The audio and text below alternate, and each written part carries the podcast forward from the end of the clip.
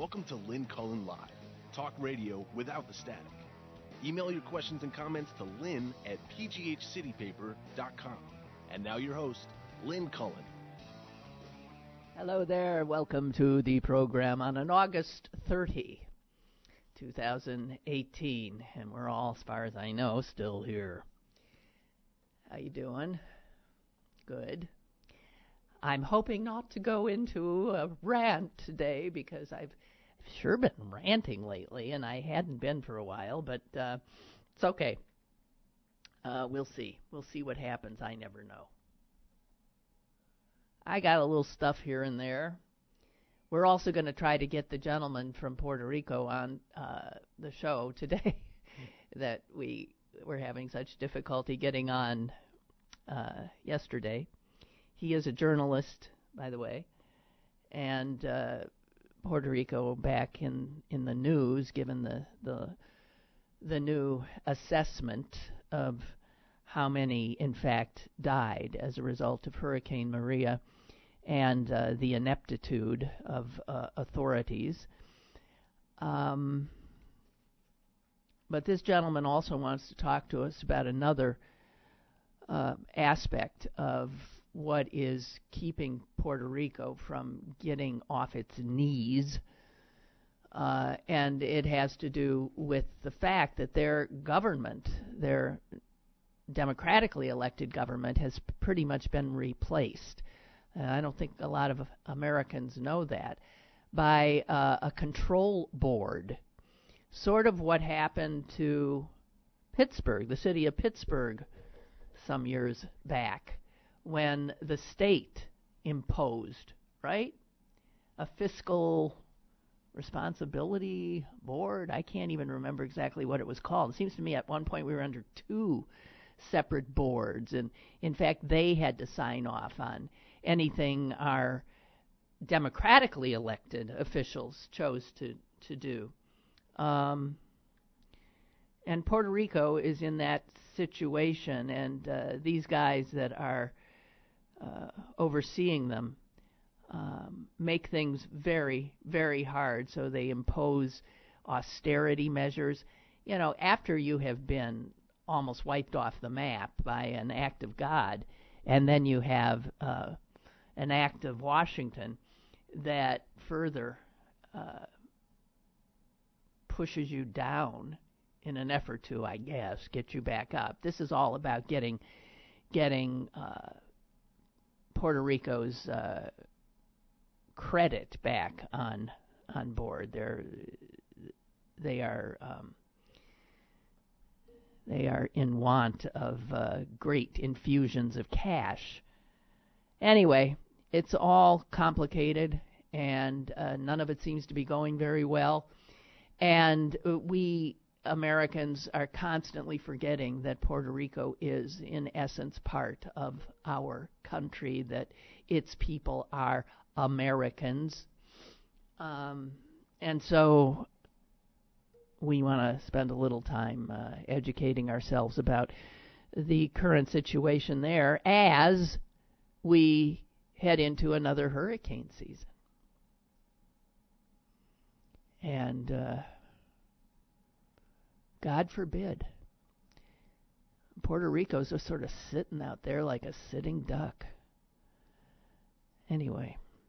Okay, we'll talk later to Hugo Marin. I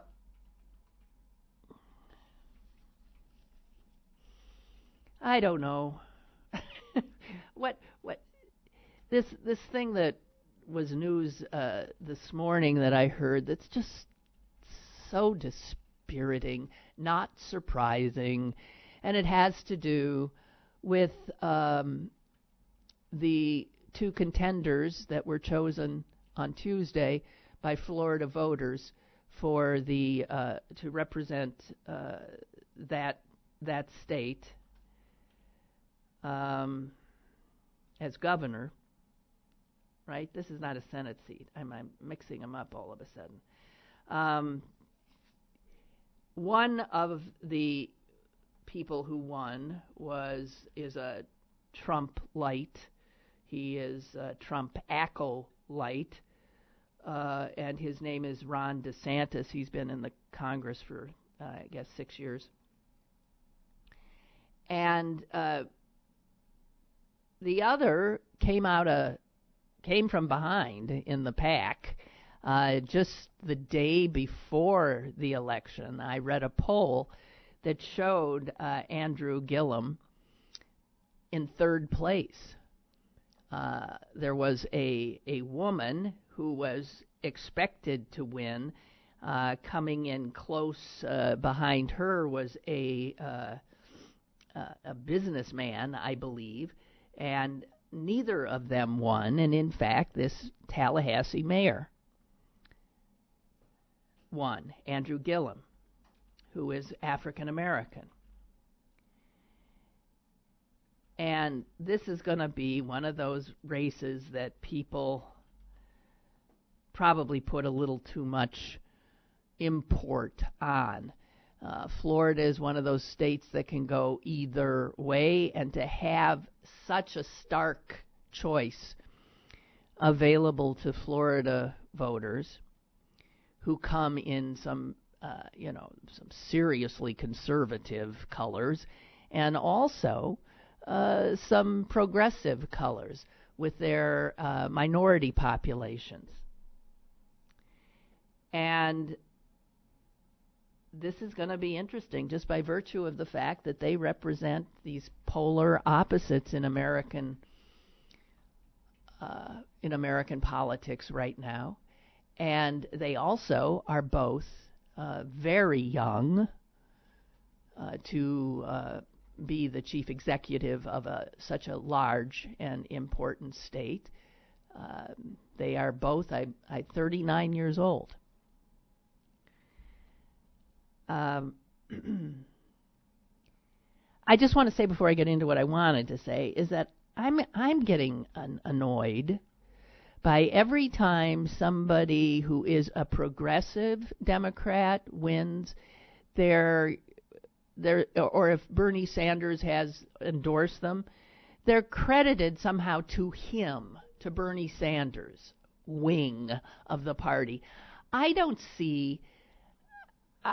I don't know what wing of the party I'm in. Sometimes I am, I guess, would be said to be in the Bernie Sanders wing, and other times I'd be maybe more establishment.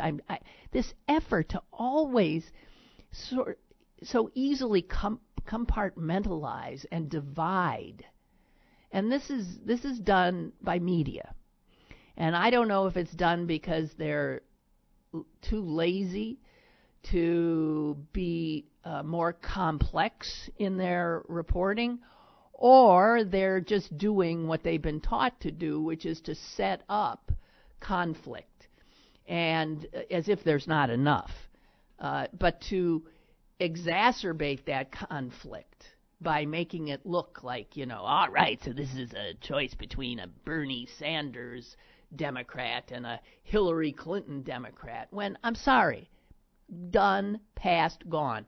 So a lot of outlets are calling Andrew Gillum, by virtue of the fact that he got an endorsement from Bernie Sanders, a Bernie Sanders Democrat, when in fact the very same Andrew Gillum was a Hillary Clinton delegate to the last Democratic National Convention. So what is he, a Clinton Democrat or a Sanders Democrat? How about he's a Democrat?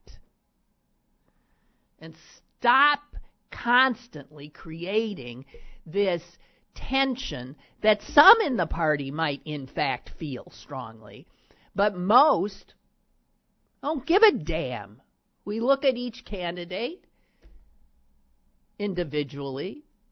We like or don't like certain aspects of their platform. We're drawn to them. Ow. We're drawn to them on a personal level or not. I just hate this constant attempt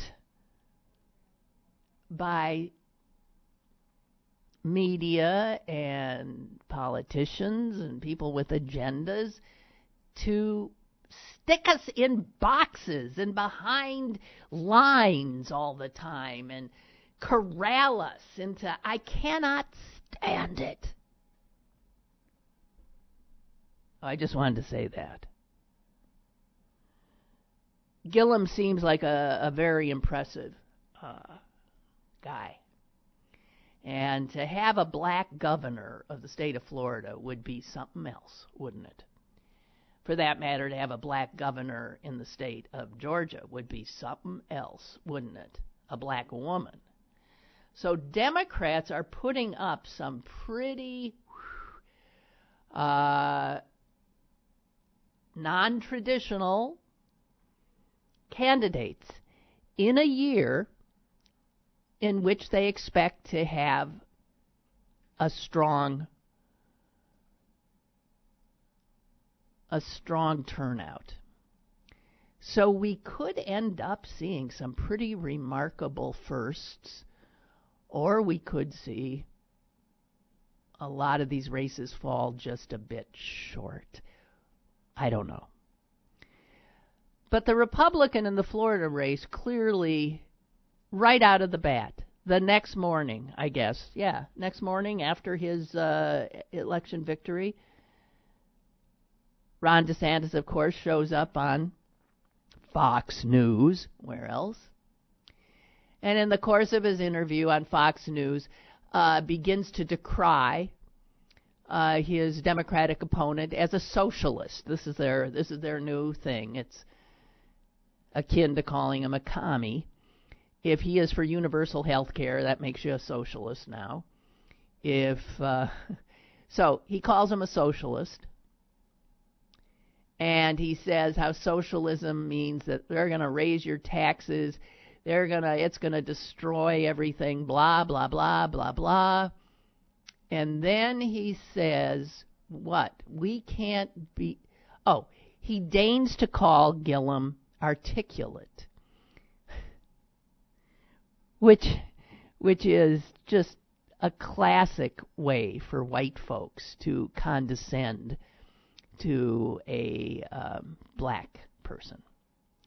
They're articulate. And then he said, let me find here.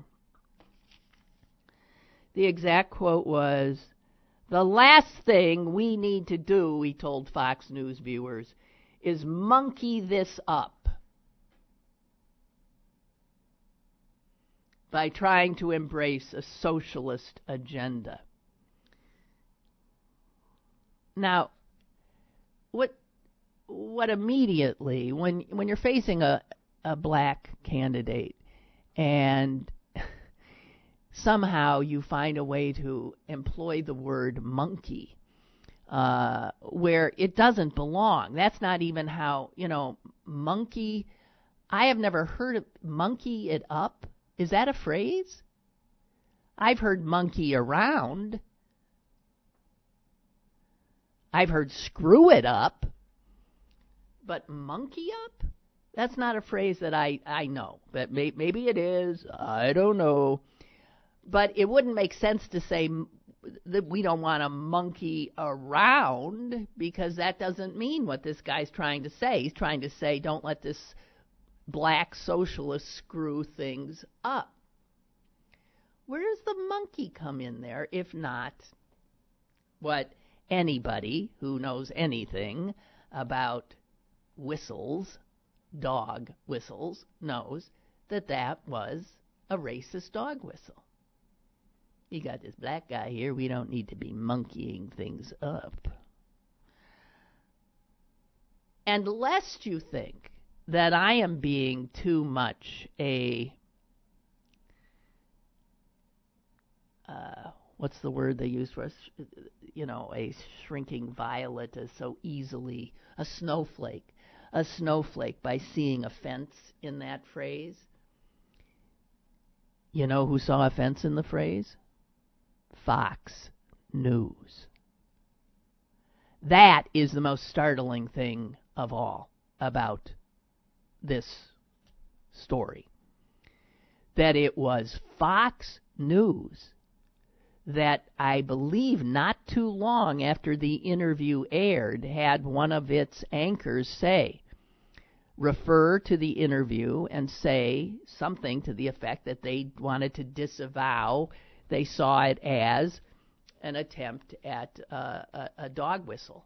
I didn't hear, because I don't watch Fox, I didn't see or hear it. I'm not sure exactly what the wording was, but I am aware that it was Fox News who said that that was a racist, which verbiage, and DeSantis was forced to issue, I'm sure, a totally insincere apology. That he was misunderstood, it was not what he meant, it was taken out of context, blah, blah, blah. If anyone was offended, I'm sorry. So, less than 24 hours out of the gate, and we got monkeys coming into the picture, socialist monkeys on top of it. You know that that Florida race is going to be about as ugly a race as you're likely to see.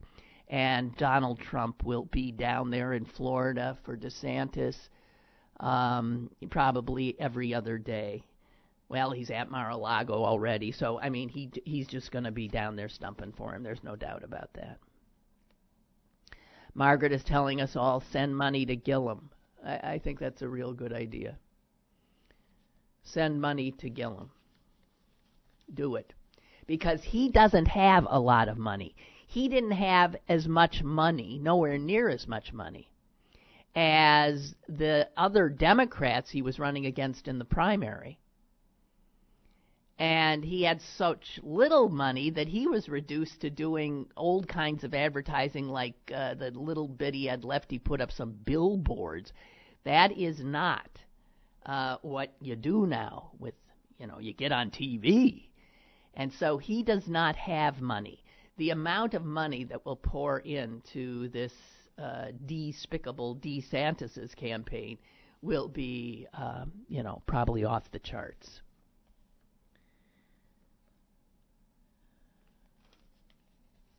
Just to lighten things up for a minute. What do you think the most, I don't know if you call it the most popular Apple there is. I'm not talking about computers. I'm talking about fruit. I mean, if popularity is judged by what is the most grown apple, what do farmers who grow apples choose to grow, because that's what sells the most? And what do you think it is, and has been for a long time, because it's been dethroned? And I'm shocked by this. You want to know what the most grown apples are in order? You might be shocked by this. I am, because I think there's so clearly one apple that is so much better than all the others that I don't know anybody who disagrees. But I'm sure some of you do. Obviously. After more than half a century on top of the Apple popularity scales. Ladies and gentlemen, Red Delicious has dropped to second place. Red Delicious. And guess what's in first? Gala. Gala apples are now first. Wrong and wrong. And you know what's third? Granny Smith. Wrong again, although I like a good tart apple. So currently they are in order: Gala, Red Delicious, and Granny Smith. Number 4, Fuji. Okay? None of these are what I think is, without a doubt, the best apple there is. Hands down. And that is, all together now, Honeycrisp. Honeycrisp. The name says it all. sweet as hell, and crunchy. Ah, it is the best apple ever. Without a doubt. So I'm reading this and thinking, where the, what the? And then it turns out, Honeycrisp, which you have to admit you didn't have as a kid because it didn't exist. Honeycrisp, it turns out, is a creation of some scientific types at the University of Minnesota. They created the Honeycrisp apple, God bless them, in 1991. And so out of the blue comes the Honeycrisp. I've already got people arguing with me here. And I am glad to say that this article in the paper of record, the New York Times, says that Honeycrisp is now fourth. And it's gaining fast. Its growth is like and is easily going to be in third place in 2 years. Easy. So, and I'll say we'll be number one before it's said and done, without a doubt. It's just the best. So it's only been around for about less than 3 decades. No, 3 decades. Less than 3 decades. And you know, all you have to do is go to a grocery store and see. It's like they can't keep the Honeycrisps in. The Honeycrisps are front and center. The only thing I don't like about them is for some reason they're as big as watermelons. I mean, it's just too big. They need to get them down into regular apple size. Anyway, Red Delicious, which has been dethroned, is still accounts for half of all apple exports because people around the world still think Red Delicious is the be-all and end-all when it comes to apples. I say incorrect, absolutely wrong. To which Laura says, the best apple is Macintosh. I used to think that too. That was my best. Because it was tart. And it was the Halloween apple. It was the best caramel-covered apple, right? Macintosh, and she likes Granny Smith second. I've always liked Granny Smith, but I got to tell you, the Honeycrisp is just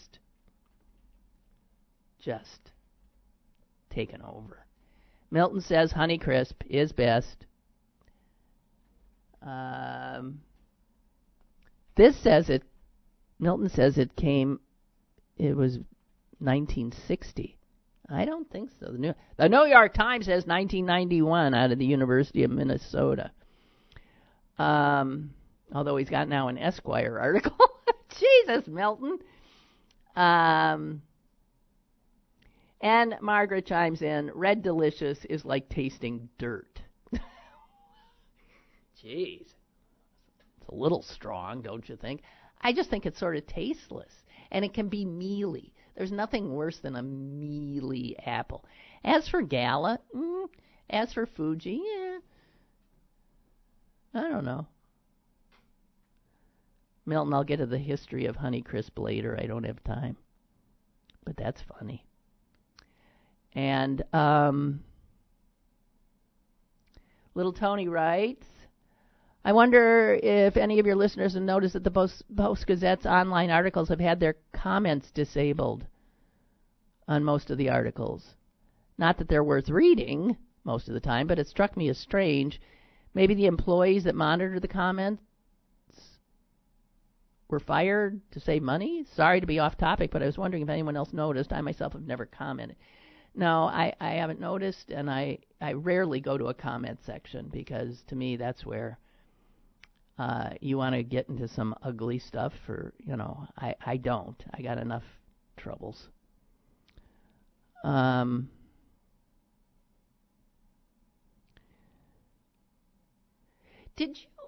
I correct? Is John McCain's mom still alive? Yeah. I just heard that, and I thought, oh, my God. I mean, I remember her. She was well over 100 when I remember seeing him and her. Good-looking old lady. She's 106. That just doesn't seem right to have to bury your child when he's 81. God. I always say, as do my siblings, that, you know, it's our mother that's keeping us alive because she has told us that she'll kill us if one of us dies before her. So we're just trying to stay alive so she doesn't have the extraordinary sorrow of burying a child, even if the child's on Medicare, which all of hers are. So the fact that, not that I don't wish my mom to be alive at 106, that means I better, like, you know, maybe redouble my efforts to keep myself healthy, though. God almighty. What else do I have here? I got a lot of stuff. Honeycrisp, Barbara says, very good, yes, and more expensive. Is it? I don't care. Oh, Ray says, now I've gone too far. Well, I never thought it would come to this, he says, but after your Apple preference revelation, we have reached an impasse. Aw, shit. Well, decades of my following you have come to an end. I cannot believe you would risk alienating your base with such a controversial stand. I say good day to you. Oh, Ray is on Team Gala. Well, you're number one. Yeah, Gala's number one, right? You should be very happy. I'm very happy for you, but I'm telling you, we Honeycrisp types are coming after you. So there.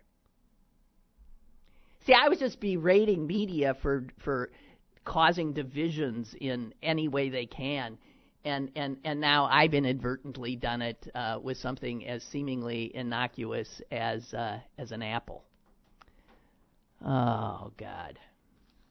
So anyway, you know what? I'm told that Hugo is on the line. Is on the line? Great. So let's get into this. Let's get away from the apples for a while. Hugo, is that you? Yeah, that is me. Good morning. How are you doing I'm good, and I apologize for all the trouble we had yesterday. We've got some technical difficulties here. No problem at all. Well, the important thing is that we're in touch today. Yes, and thank you so much. I want to make sure I'm introducing you properly. You are a journalist, correct? That is correct. And you... I'm a journalist. I've been... Uh-huh. Go ahead.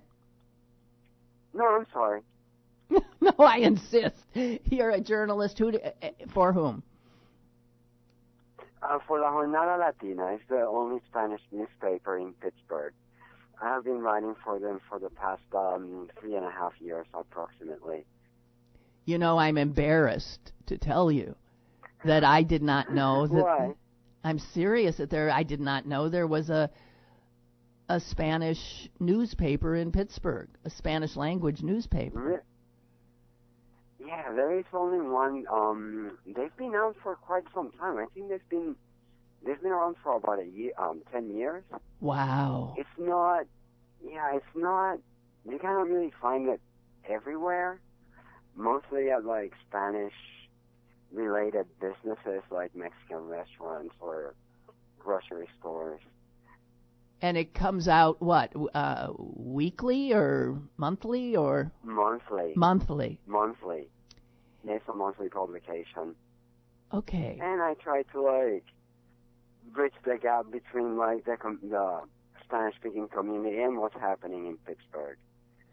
That's basically my goal. Okay, and you live here, or you have places? Are you back and forth? Puerto Rico and... like, lately I've been back and forth, especially ever since Maria, actually a little bit before Maria, when Puerto Rico started facing the problems with the debt, and we were already foreseeing the coming of the Promesa Law. Things got a little complex at that point, and I started kind of paying attention to what was happening in Puerto Rico as well. Went back and forth. My daughter lives in Pittsburgh, so I always go back to Pittsburgh. But I also feel like I am needed here. Well, yeah. I mean, so the news that came out of this study in which it has now been determined that close to 3,000 Puerto Ricans correct lost their lives as a result of Hurricane Maria, and which would make it absolutely one of the worst natural disasters in American history, I believe. And it's still it's still being talked about by the president, who was asked about it yesterday, as a great success by the U.S. government in its response. Oh my goodness, I did see that last night, and the situation here, in reality, the island is not fully recovered. In fact, it's far from recovered. Just yesterday, it's on everyday news. Every day you hear about problems that people are having just to get back from one place to another. There's roads that are completely gone, so people are going through, making their own roads at times. They're dirt roads.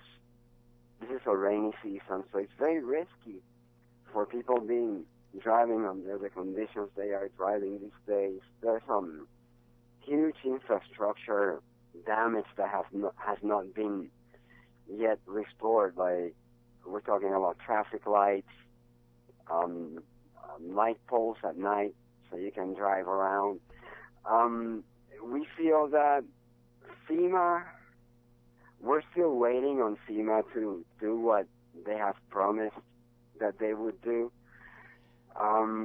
I thought FEMA had pretty much packed their bags and left. Yes, however, they still owe money to a lot of municipalities, in which they said, okay, this is a project that you got to do. We'll give you this money to do it. And the municipality would start the project, then they do not pay. And a lot of mayors are waiting for FEMA to disburse this money so people could fix some of the infrastructure here. There's a lot of situations where now people are trying to get FEMA to give them money because they were denied at first, although they lost everything. It has been a mess. Also, it has been really difficult to keep up with everything from within, because we have communities that still don't have electricity. So some people don't even really know what the situation is with FEMA, and with other entities. And again, we're also facing the closing of a lot of governmental agencies. We're kind of a little lost on what's happening. Actually, sometimes we feel that in the United States you have a better understanding of what's happening here than we do. You're kidding me, because I don't think we know much. I mean, it just seems like Puerto Rico has become a true stepchild and an afterthought, and it was great news to a lot of Americans that Puerto Ricans are in fact Americans. Yes, isn't that surprising? Well, no. You know what? I'm sorry to say, it's not. It's not.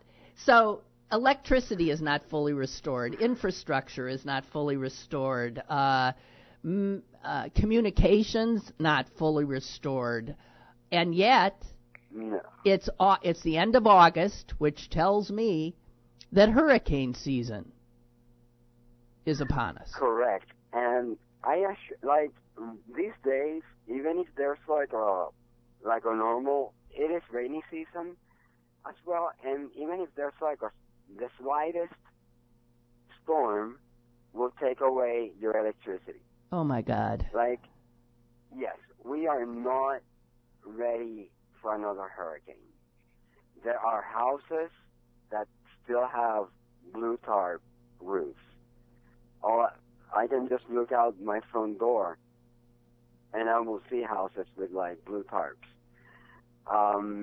Again, there's some light poles that are still kind of, like, hanging, and they're sideways. I have wires hanging from a light pole in front of my house. We are not ready for another storm. If one were to happen in the next few weeks, I don't know what would be of the island. Yeah, exactly. Because we are not ready. Well, here's what I want to know. I'm wondering if Puerto Rico will survive, simply because how many people would you say have left the island and come to the states because they've simply given up? They don't see a future there for them. Yes, we have been facing massive migrations to the United States. I think that the estimate is that by next year, I believe it was 750,000 Puerto Ricans. Wow. Will have left. I'd say it's obvious whenever you're walking down the streets to see less people, closed-up houses. The impact has been huge.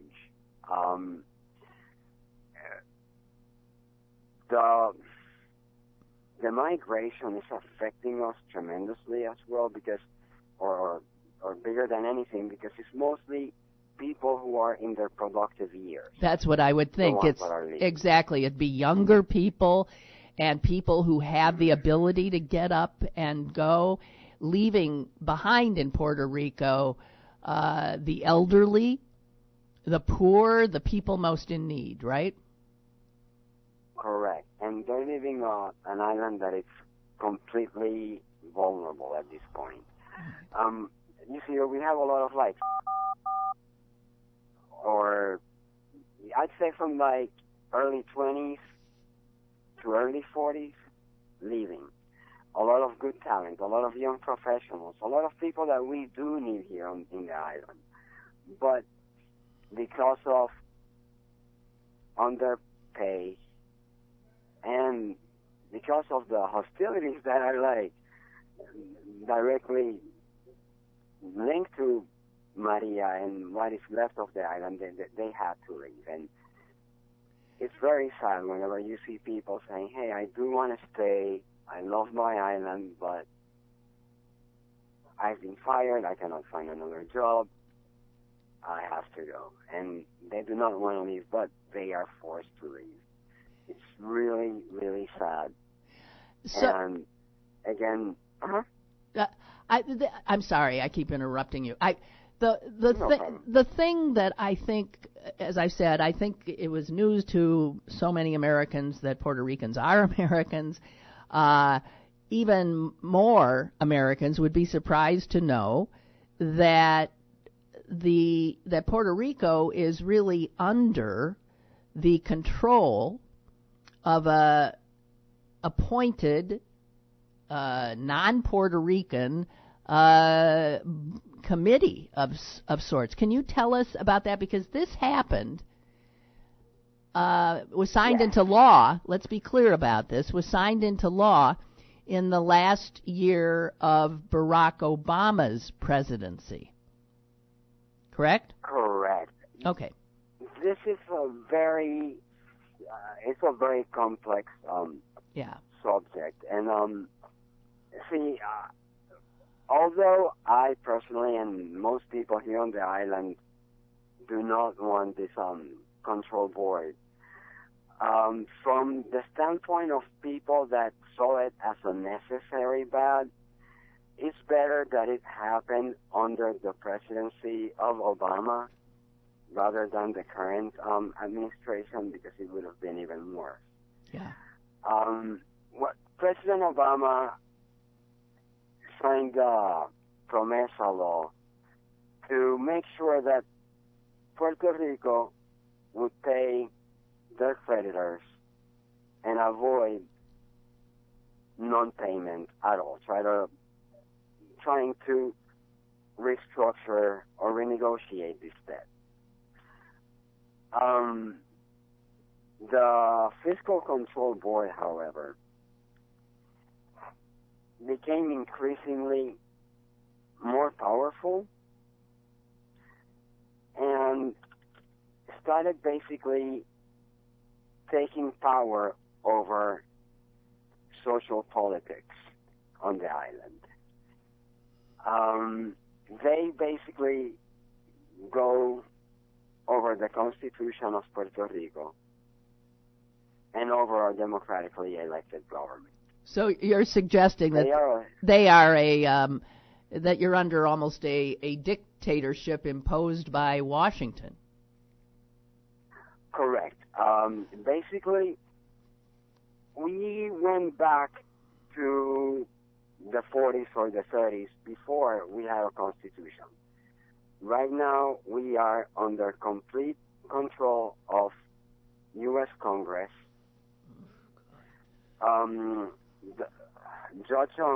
Federal Judge Laura Taylor Swain just validated this control and actually gave the Fiscal Control Board power over our budget. So the Puerto Rican government, the governor, does not have control over the budget or even laws. Like, for example, let's say that there was a controversy recently over tolls whenever people were driving on the highway. Mm-hmm. And the governor went to sign a law to make some changes on how that was working. The fiscal control law thought that those changes would be counterproductive to paying the creditors. So this law that would benefit the residents did not happen because the board said no. So the board is looking after not the interest of Puerto Rican people, they're looking after the interests of Puerto Rico's creditors. And correct. Who are those creditors, Hugo? Who are those? Okay, there is a 7-people board. They are not politicians. They're economists, bankers. Their main purpose is to collect the debt. There is no concern about the people. My mother, for example, they impact everybody here. My mother, she's a retired librarian. She was making $1,000 a month when she retired. The Fiscal Control Board, in order to pay the creditors, is cutting 20% of her pension. So they expect her to live with $800 a month. At the same time, Natalie Garesco, who is not Puerto Rican and is the executive director of this board, mm-hmm. is making $650,000 a year. Okay, so the director of the board makes $650,000 a year and expects your mother Correct. To live on $800 a month. Correct. The Fiscal Control Board wanted to increase their operation cost to $80 million a year. It was at $60 million last year. And this is excluding external costs like lawyers, Oh my goodness, I'm forgetting my English. I can't help you. Accountants? I don't know. Accountants, but the people, lobbyists. Lobbyists. Oh, they have lobbyists? Okay. Oh my goodness. So wait a minute. Who are the credit? Who are they trying to get the money for? Who holds all this credit, this debt? Where's the debt going? I don't want to say the funny part, but this is the most, or one of the most complicated parts of this whole situation. The people here in Puerto Rico, we do not really understand the nature of the debt. Didn't your government create the debt? Exactly. They did. But nobody is telling us where the money went to or who's responsible for this. There have been several, many, proposals of people trying to get an audit. In fact, Elizabeth Warren, Bernie Sanders, and Senator Gutierrez in the United States want an audit of the debt so they can actually understand what really happened here. Now, both the board and the local government do not want yeah, right. this audit to happen. Okay. So there's kind of like this mystery on how this all happened. Okay, so the suggestion is we're looking at probably some serious corruption. Massive corruption. And we're talking, like, basically we see that government started borrowing money from the 90s. That's more or less where we pointed at. And the corruption just went out of control. Although Puerto Rico has always been under United States jurisdiction. But now they have taken the power from those corrupted governments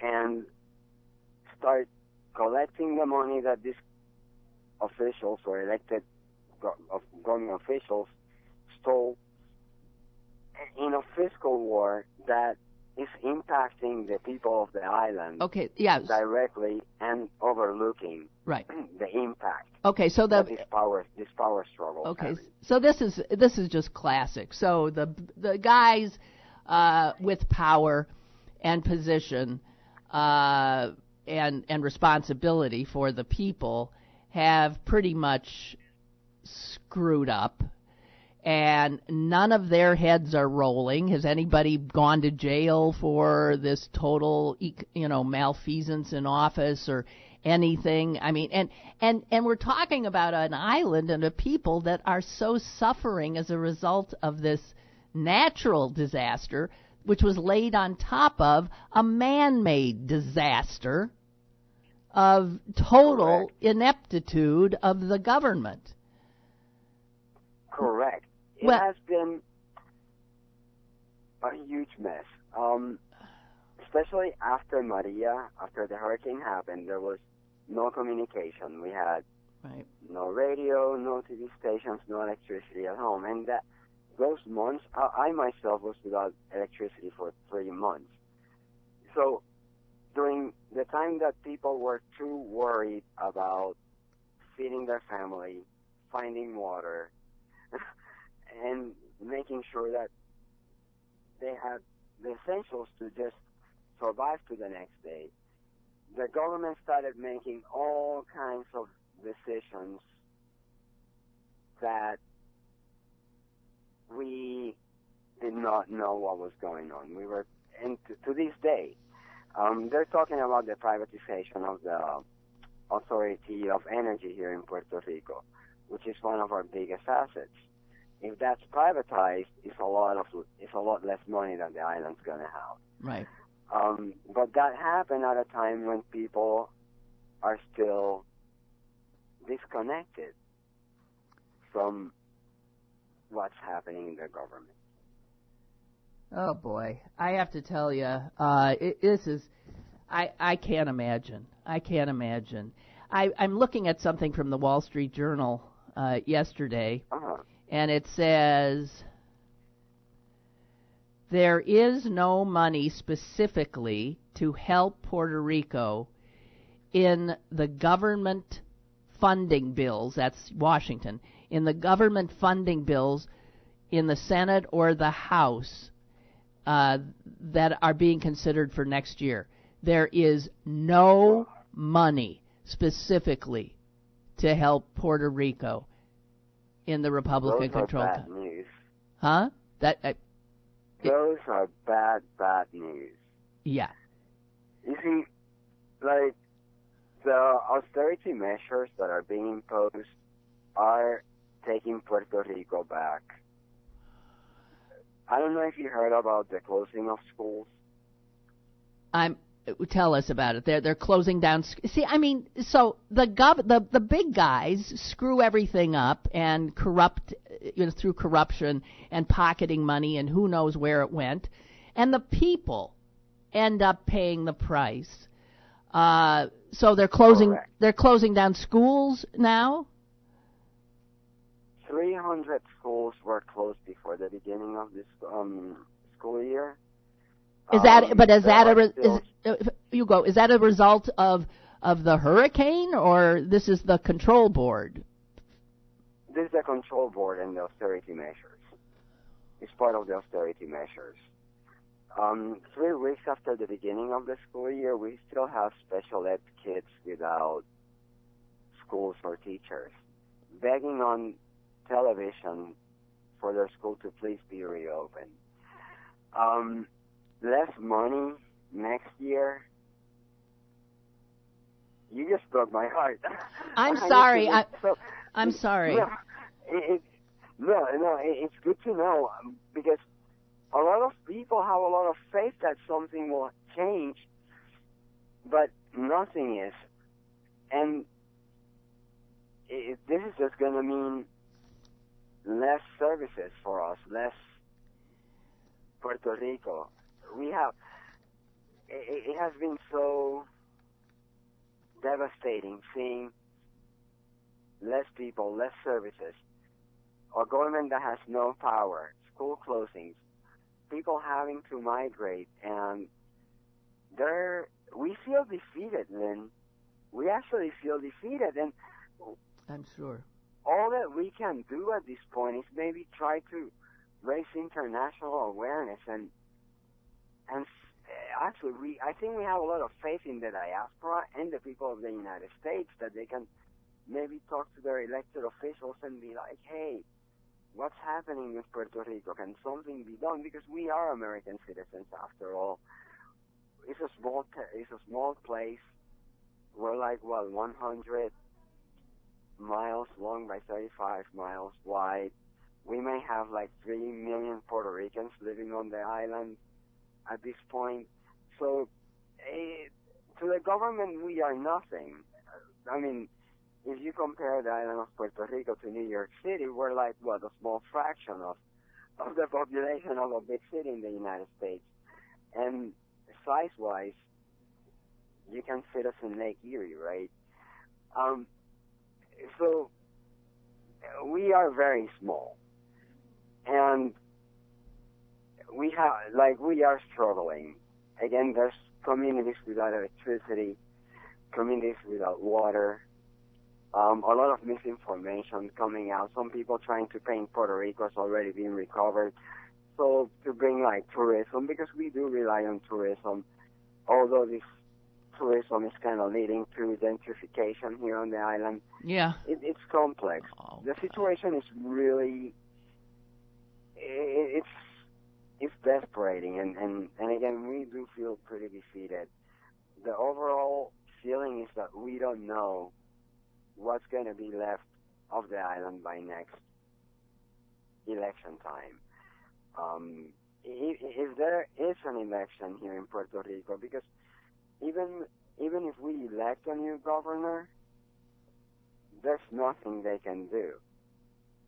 La Junta, or I'm sorry, we call the board the Junta. The Fiscal Control Board is in control. U.S. Congress is in control. We have no control, no say, no country. Wow. We're basically just sitting there, seeing what's happening and feeling very powerless, and most of us having to migrate. You know, I wish I could, give you some good news, but the people of the United States seem so distracted now by the craziness going on, coming from the Washington, D.C., the Trump administration, and no attention is being paid to all kinds of very important issues. Puerto Rico, of course, being one, and as I said, heading into another hurricane season. It is a true scandal, what happened in Puerto Rico before the hurricane and certainly after the hurricane. And I feel for the people of Puerto Rico, and I will do my best to get the word out. And I'm sorry if I really upset you. By the way, the article I saw was in yesterday's Wall Street Journal under by Arian Campo Flores, and it's the headline of it was "Hurricane Death Toll Now Put Near 3,000," and it was toward the end of the article that they said there was no money in either of the spending bills in the House or the Senate that are specifically earmarked for Puerto Rico. So if you want to... I will be reading that right away. Okay. And I thank you so much. And please keep in touch, Ugos, and take care of yourself. Absolutely. Thank you so much for your time, Lynn. Thank you. And also I want to share my solidarity with my people in the United States. I know you guys have a lot of internal problems right now. Yeah. But, we got electricity and schools are open. So, no, but thank you very much. Thank you. Thank you. Thank you, Lynn. Okay. Have a great day. You too. You too. Bye-bye. Oh, bye. Man. Jeez. Sort of puts things in perspective. God, I hope Mother Nature somehow manages to bypass that beleaguered island. Give him another year to maybe get some measure of solidity under them. Although, can you imagine this control board, though? And they're paying, the head of it? $650,000. And you can imagine what the others are paying. And you put all those millions together, you could open a school or two, couldn't you? It's sickening. Okay. Well, sorry to have interrupted the Great Apple debate because, I got more email on this than maybe we can take it up again tomorrow. Yesterday, I guess. I'll just quickly. Chris says, I was always in the Red Delicious camp for years, then I tried a Honeycrisp. Needless to say. All right, Chris, I'm a convert. I have a Honeycrisp apple every night. Saves me from drinking wine. Am I wrong because I like to have a Honeycrisp with caramel dip? Although I do take a break from my Honeycrisp routine on the weekends to go back to drinking wine. It's quite all right. I sign off on everything you said. And Barbara says, I have noticed that Honeycrisp are always about twice the cost of the other apples, but worth it if you have the money. Also, one of those humongous Honeycrisps is like 3 apples. Yeah, they're expensive. Okay, Galas, Granny Smith's, Red Delicious are just over $1 a pound. The price of Honeycrisps have skyrocketed to $4.50 per pound. Wow. Oh, wait, that's from 2 years ago. Well, maybe that's not the case now. Who knows? They're still probably pricier. But I'll tell you, well worth it. It's like eating candy. It is the best. Okay, so sobering stuff from Hugo Marin in Puerto Rico. And as you know, it is, other than the news that came out yesterday with this revised death toll, it is a forgotten island in our country, and it is of our country, and it's really disgusting. Unbelievable. Disgusting. Okay, that'd be it. I gotta skedaddle, and I wish you all a good day, and I'll see you tomorrow. Bye.